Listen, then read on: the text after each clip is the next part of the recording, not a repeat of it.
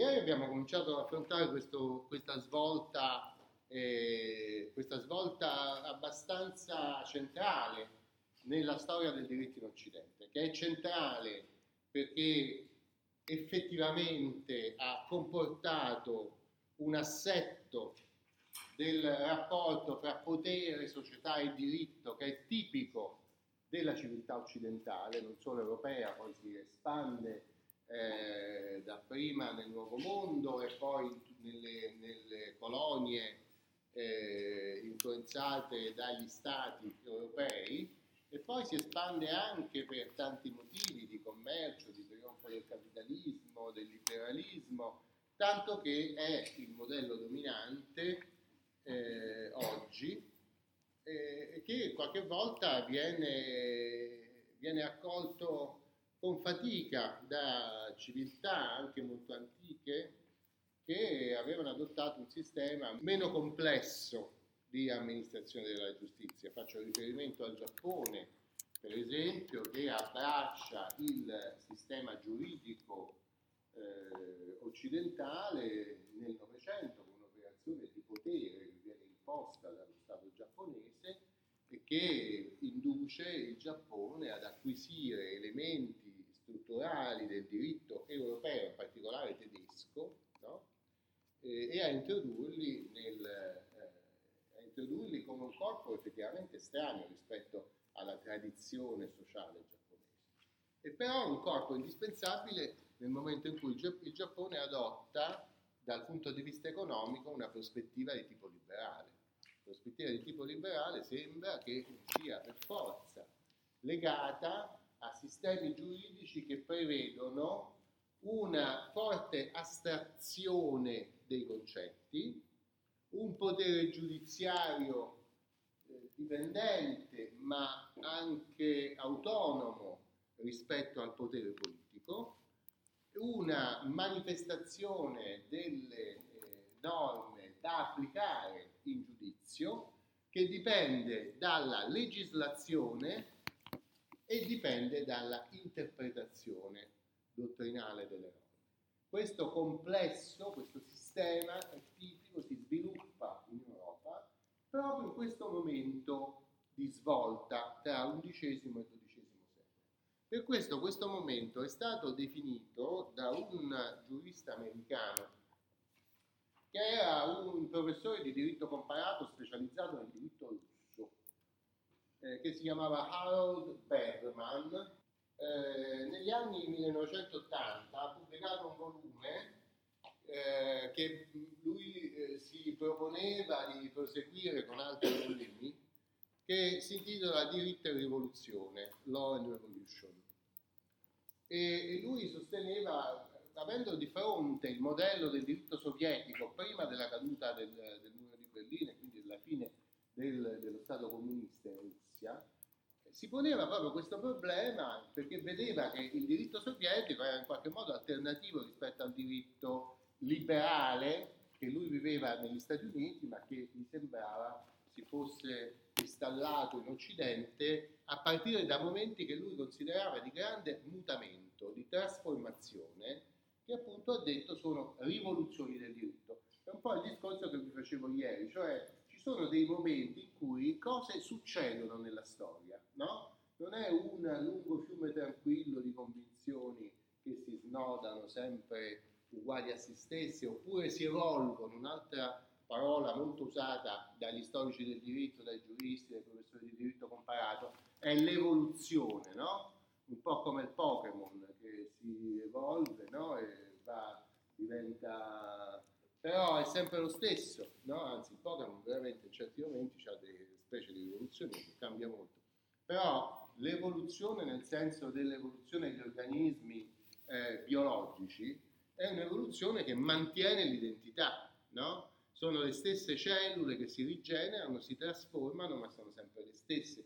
Sono, eh, sono metafore spesso botaniche, che vengono usate, fateci caso, dai professori di diritto comparato. Il, I diritti si trapiantano, come, no? E poi ci sono i diversi rami di uno stesso tronco, no? E poi ci sono le radici, le radici del, delle civiltà giuridiche, eccetera. Sembra di star a leggere un libro del de, de, giardiniere invece che un libro di diritto, no? Ma perché c'è questa predilezione per la botanica nelle scelte tra le metafore che uno può fare? Eh, perché c'è, c'è questa idea dell'evoluzione, cioè che le cose si svolgano piano piano e che non ci siano dei momenti di trasformazione immediata, violenta, rapida, no?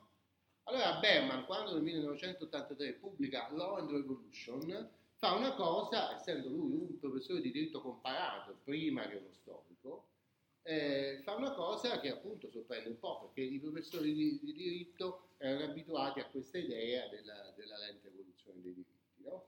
Invece lui dice no, ci sono dei momenti di rottura in cui le cose si capovolgono, no? E questi momenti li possiamo identificare in vari eh, periodi della storia, eh, della storia europea. E il primo, il, quello nel quale tutto comincia, è proprio l'undicesimo secolo, cioè la riforma gregoriana che lui chiama The Papal Revolution. Anche questa è una cosa, eh, ovviamente, una slogan per colpire l'immaginazione, perché che il Papa si metta a fare la rivoluzione è una cosa abbastanza no, che eh, ti colpisce, no? lo vedi vestito di bianco che esce fuori con, con, i cartelli a fare la rivoluzione, fa le barricate, brucia le macchine, è improbabile, no? Ecco, lui dice la trasformazione voluta da Gregorio VII, quello di cui abbiamo parlato ieri e anche l'altra settimana, è talmente, è talmente un rovesciamento dei valori che la possiamo chiamare una forma di rivoluzione. E questa è la prima rivoluzione che fonda il diritto occidentale. Berman, che è un professore statunitense che guarda, che conosce il russo e che guarda con attenzione al diritto sovietico comunista, cosa vede in questa, in questa uh, Papal Revolution? Vede il primo fondamento di un diritto che riconosce autonomia alle persone, no? in cui il potere centrale cede una parte della, pro- della propria potestà ai singoli, alle persone libere, no? Quindi la Papal Revolution è una specie di inizio di una libertà dell'individuo, no?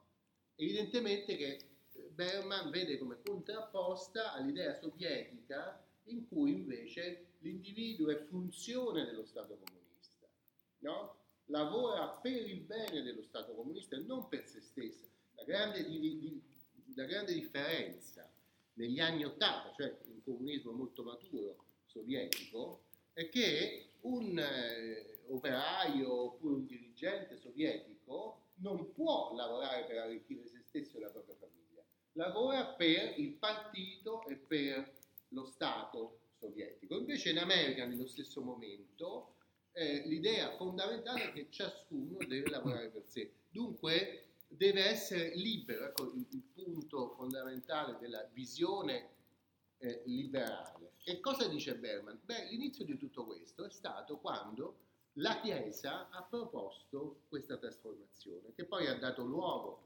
alla eh, ripresa del diritto romano, no? e eh, all'inizio delle scuole, alla dialettica fra norma e interpretazione e alla eh, di questo mondo fatto di norma e interpretazione in un processo regolato da una procedura, cioè non in un processo in cui un potere di tipo carismatico decide per il meglio dell'individuo, dell'anima e del, del gruppo no?